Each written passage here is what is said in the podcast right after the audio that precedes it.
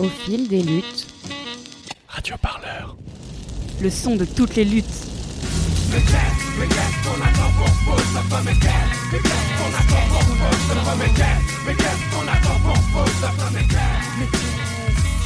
Les années passent, pourtant tout est toujours à sa place. Loi Casbarian-Berger, inflation, précarité chez les jeunes et refus de prise en charge par l'État des personnes exilées, de nombreux éléments restreignent et empêchent largement l'accès au logement pour tous en France. Face à cela, les associations s'organisent, mais éprouvent des difficultés à créer une mobilisation unitaire dans la lutte pour le logement. On en parle avec Jean-Baptiste Hérault, porte-parole national du droit au logement. On a obtenu beaucoup de choses quand même en matière justement du point de vue législatif, on a obtenu beaucoup d'avancées. Les combats des mal logés ont permis de faire avancer les droits, les lois en faveur des mal logés, des sans logis. Bon, euh, ça c'est une chose. D'autre part, on a obtenu beaucoup de relogements. C'est des milliers et des milliers de familles qui ont été relogées. Maintenant, la difficulté à laquelle on se confronte aujourd'hui, c'est les politiques du logement qui sont, euh, sont euh, contre-productives et qui, enfin, en fait, même qui, encouragent la crise du logement, qui alimentent, qui nourrissent la crise du logement, parce qu'il y a à la fois cette euh, recherche de gagner toujours plus d'argent du côté du secteur privé, et qui, dès qu'il en perd un peu, vient pleurnicher dans les médias et auprès du gouvernement, et d'autre part, les pouvoirs publics gouvernement, euh, les collectivités territoriales qui gagnent beaucoup d'argent sur le logement cher. Donc plus le logement est cher, plus ça rapporte dans les caisses publiques, plus ça rapporte dans les poches privées, et, et, et plus ça produit de la crise du logement. Ça, c'est le contexte dans lequel on est aujourd'hui. Au vu de ce contexte politique et économique, la médiatisation de la lutte pour le logement est-elle à la hauteur? Actuellement, la médiatisation est plutôt défavorable hein, au droit au logement. On témoigne de la campagne qui a été faite entre les locataires en difficulté ou les, ou les squatteurs par nécessité. On a aussi, euh, là, sur la crise immobilière, on a une campagne qui est favorable au milieu de l'immobilier, qui n'ont jamais gagné autant d'argent et qui pleurent aujourd'hui parce qu'ils vont en perdre un peu. Bon. Donc, euh, ils ont pignon sur rue, euh, ils ont des pages entières dans, la presse. Donc, la médiatisation, elle n'est pas du côté des mal logés, des sans logis, c'est clair. Mais elle est importante, pourtant, elle est importante. Parce que c'est comme ça que les mal logés, les sans logis ont conquis des droits aussi.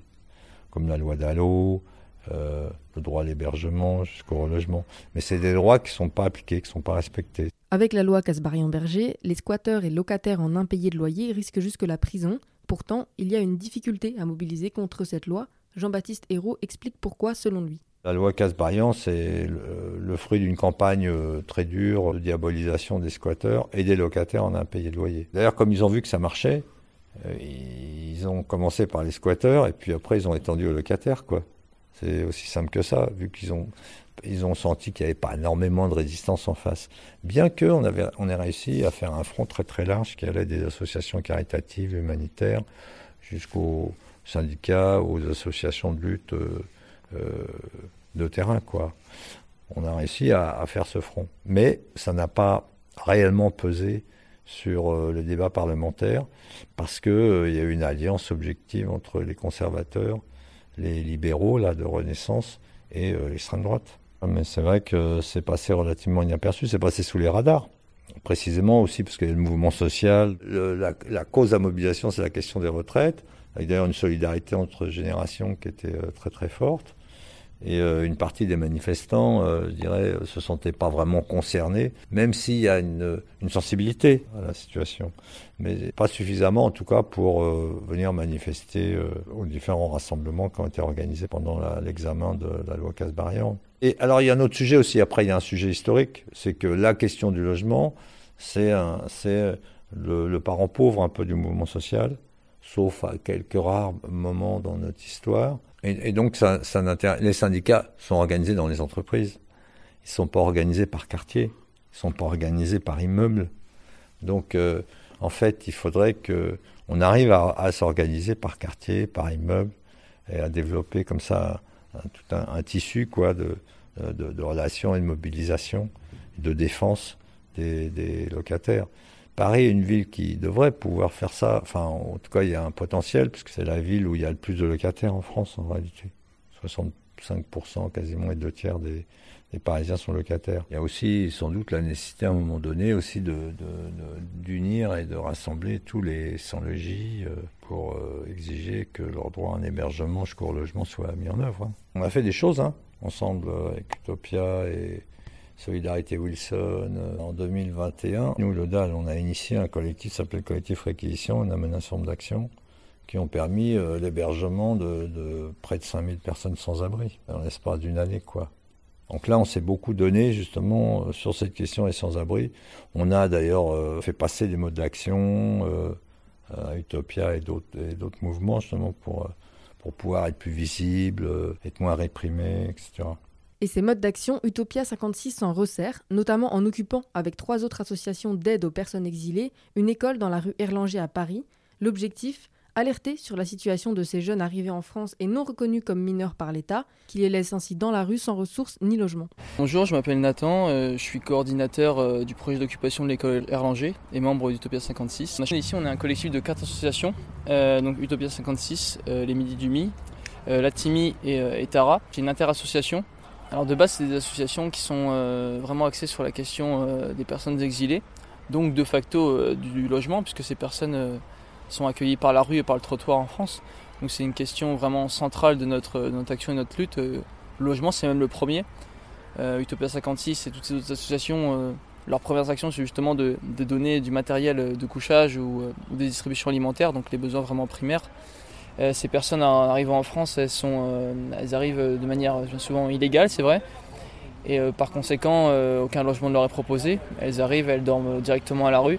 Mais l'occupation de cette école s'est aussi décidée suite à un contexte toujours plus répressif contre les personnes sans logement à Paris. On a tous décidé de, concert euh, d'investir ce lieu au vu de la politique euh, de plus en plus agressive envers les personnes, euh, personnes exilées, notamment avec la politique qui a été mise en place en décembre 2022, dite du zéro temple dans Paris.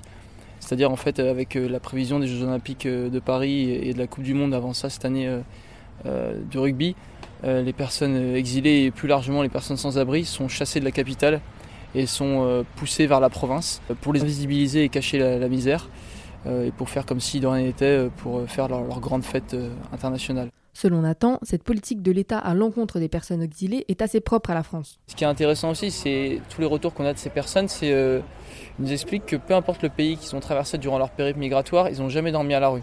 Jamais. Il n'y a qu'en France où le logement n'est pas, pas garanti, n'est pas offert à ces personnes. Que ce soit en Espagne, en Italie. en Italie, malgré le gouvernement d'extrême droite de Mélanie, les personnes exilées ne dorment, pas à la rue et sont placées en structure. Ce qui est assez effarant. Et on se pose des questions du coup sur notre gouvernement à nous. Et même, euh, même avant ça, euh, dans, leur périple en, Afrique, que ce soit en Mauritanie, en Tunisie, en Algérie, ils n'ont jamais dormi dehors. Ils ont toujours été euh, dans des, dans des lieux. Et il n'y a qu'ici en France où nous on les accueille par la rue et par l'ignorance la plus totale. Et ce qui est assez, risible, c'est que quand les, quand les exilés ukrainiens sont venus, et on s'en félicite d'ailleurs de cet accueil qui a été fait pour ces, pour ces personnes fuyant la guerre, tout de suite des dizaines de milliers de places ont été trouvées pour ces personnes. Par contre pour les réfugiés africains ou d'Asie, euh, d'Asie de l'Ouest, euh, aucune, place, euh, aucune place de logement trouvée. On rappelle encore une fois qu'il y a 3 millions de logements vides à Paris, pour, ah, dans France, pardon, 3 millions de logements vides en France pour, pour 300 000 personnes sans abri. Lors de cette occupation, différents réseaux de personnes qui militent pour le logement leur ont apporté du soutien. C'est un peu effet boule de neige, c'est-à-dire que dans les milieux militants, les gens parlent entre eux. Et donc on a plein de gens d'organisations différentes, euh, militantes qui viennent après. On a des, bénévoles euh, qui vivent eux-mêmes en squat. On a quelques-uns qui vivent en squat et donc connaissent assez bien la question et, euh, savent répondre aux, demandes des jeunes ici et, à comment faire en fait, à comment s'organiser. Donc on n'a pas d'association vraiment en lien avec les squats, mais il y a des personnes vivant en squat qui viennent, il y en a quelques-uns. Et pourtant, cela n'a pas suffi. L'occupation de l'école rue Erlanger s'est terminée le 20 juin. Plus de 700 jeunes y dormaient et les conditions de vie devenaient de plus en plus difficiles dans ce contexte. Aujourd'hui, les jeunes de l'école doivent de nouveau dormir dans la rue. Les liens entre les réseaux de lutte pour le logement ne suffisent pas pour initier une mobilisation unitaire de masse. Jean-Baptiste Hérault explique les freins à une telle organisation selon lui. Sur la question de l'occupation de l'école, évidemment on soutient cette occupation, mais euh, on n'est pas en capacité de les aider à s'organiser là-dessus. Hein.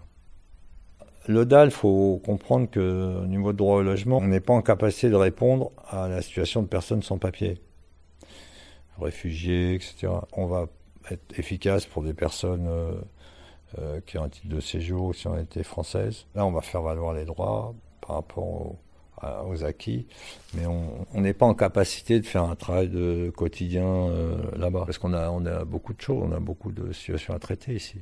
On n'a pas forcément euh, les forces ni le temps de le faire. Nous, on a nous occuper de, toutes ces familles. On les aide à faire un DALO, à faire valoir leurs droits. On suit à peu près euh, 1500 dossiers, quoi. Et donc, déjà, c'est une charge énorme, quoi. On a aussi nécessité de nous occuper des adhérents de l'association, qui sont pas forcément sans abri. Donc, euh, qui vivent dans des taudis, en surpeuplement, qui, peuvent, qui sont menacés d'expulsion. Donc, il y a aussi ça. On a mis beaucoup de force à ce moment-là. Euh, sur cette question, sur ces différentes actions. Après, il a fallu aussi que nous on retourne à, notre travail quotidien, quoi. En 2021, on, avait proposé de s'allier avec des mouvements plus humanitaires comme, euh, comme Utopia 56 et de nous allier faire campagne à la fois pour des sans-abri, euh, réfugiés, sans-papiers, demandeurs d'asile, mais aussi avec d'autres, parce qu'il n'y a pas que des demandeurs d'asile à la rue, quoi. Ça s'est terminé euh, sur une action euh, qui a été un peu trop. On avait fait une série d'occupations de rues, de places, pendant toute l'année, quoi. On a fait le tour de Paris, quoi. Et à chaque fois, il y a des solutions d'hébergement, euh, pas forcément immédiates. Bon, C'était sur des groupes de 400-500 personnes, quoi. Et la dernière action qu'on a faite, c'était dans le 15e, quoi, vers le Garigliano, là-bas. Et donc il y a un grand square hein, qui donne euh, sur la Seine. Et, là, il y a 1200 personnes qui sont arrivées. Donc là, euh, en face, bah, les pouvoirs publics, euh, la préfecture de région, ils ont mis les gens dans des cars, ils ont commencé à les envoyer en région.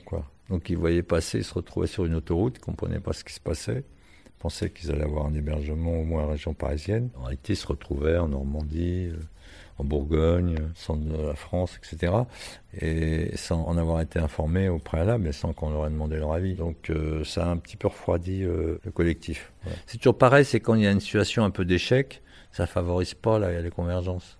Ça, ça peut nourrir des petites, euh, des petites divisions, des petites tensions qu'il y a. Et donc, euh, je pense que c'est un peu ça qui s'est passé à ce moment-là. Jean-Baptiste Hérault est toujours investi dans la lutte pour le droit au logement. Mais pour être plus efficace, selon lui, cette lutte doit évoluer et être saisie par le plus grand nombre. Ce qui fait tenir, en fait, euh, puisque moi je suis là depuis 32, 33 ans, euh, ce qui m'intéresse dans ce combat et ce qui intéresse une partie des pas mal de gens, c'est qu'il y a des résultats concrets, en fait. C'est ça. Et puis euh, toujours l'idée que à un moment donné, un pays aussi riche que la France sera quand même contraint ou se donnera les moyens de loger convenablement l'ensemble de la population. Mais pour ce faire, il va falloir aussi que, euh, je il y ait une mobilisation plus large que simplement la mobilisation des mal logés ou des sans logis, les campements à droite à gauche, euh, voire les réquisitions qui ont fait un peu de bruit euh, quand on les organise. Bon, donc voir les manifestations, etc. Donc là, il y a vraiment nécessité aujourd'hui, compte tenu de l'extension du domaine de la crise du logement et euh, du fait que ça touche des catégories sociales de plus en plus importantes, il y, aura, a nécessité euh, de mettre en place un mouvement très très large euh, qui, établisse un rapport de force tout simplement avec, les pouvoirs publics pour les obliger à appliquer les lois. Nous, on travaille toujours de manière relativement, on va dire, entre guillemets, unitaire, avec les syndicats qui s'intéressent à ce sujet-là, les associations de locataires aussi, ou des associations de terrain, défense des sans-abri, voire même des associations de, solidarité ou à caractère humanitaire. Par exemple, sur, la loi Casbarian-Berger, on a aidé à la mise en place d'un front euh, très large. Pour autant, bon, la mobilisation n'a pas été à la hauteur. Donc en fait, on est, bien conscient qu'aujourd'hui, euh, le travail doit être fait en direction plutôt des locataires, des jeunes, euh, qui se font vraiment exploiter, à la fois sur leurs conditions de logement et qui se font aussi euh, escroquer par leurs bailleurs. Parce que les lois dans les rapports locatifs sont fraudées de manière massive par, par beaucoup de bailleurs qui profitent justement à la fois de la fragilité, de la vulnérabilité des locataires ou des personnes qui cherchent un logement pour leur louer des logements au-delà, je sais pas, de l'encadrement des loyers, de, euh, plus cher que le locataire précédent alors qu'ils n'ont pas le droit, des logements qui ne sont pas vraiment décents, euh, des surfaces qui sont supérieures à la réalité, enfin bon, des baux frauduleux, enfin bref, il y en a toute une, toute ribambelle de, de droits euh, dans les rapports locatifs qui sont allègrement fraudés par les bailleurs, parce qu'il n'y a pas de contrôle réel ni sanction, en dehors de la saisie du juge, qui est évidemment impensable pour un locataire, saisir le juge alors qu'il vient de trouver une piole, euh, bon, évidemment, on pense à autre chose, qu'on a envie de faire autre chose dans la vie. Donc c'est là-dessus, c'est un point sur lequel il faudrait que la jeunesse prenne conscience qu'elle se fait exploiter sur ce besoin fondamental et que c'est un problème collectif, que c'est pas un problème individuel. On peut les aider, hein, on les conseillera, on peut les former sur les rapports locatifs, etc. Pour faire prendre conscience que d'une part, il y a des droits, les locataires et particulièrement les jeunes ont des droits, d'une part, que ces droits sont bafoués, d'autre part, et qu'ils euh, peuvent aussi euh, euh, faire rétablir la situation à leur faveur. Évidemment, s'il y a un mouvement qui se lance là-dessus, on sera à leur côté, bien sûr. Pour nous, c'est une des perspectives pour faire basculer le rapport de force sur, sur la surexploitation de ce besoin fondamental qui est celui de se loger. Radio Parleur, le son de toutes les luttes. Écoutez-nous sur radioparleur.net.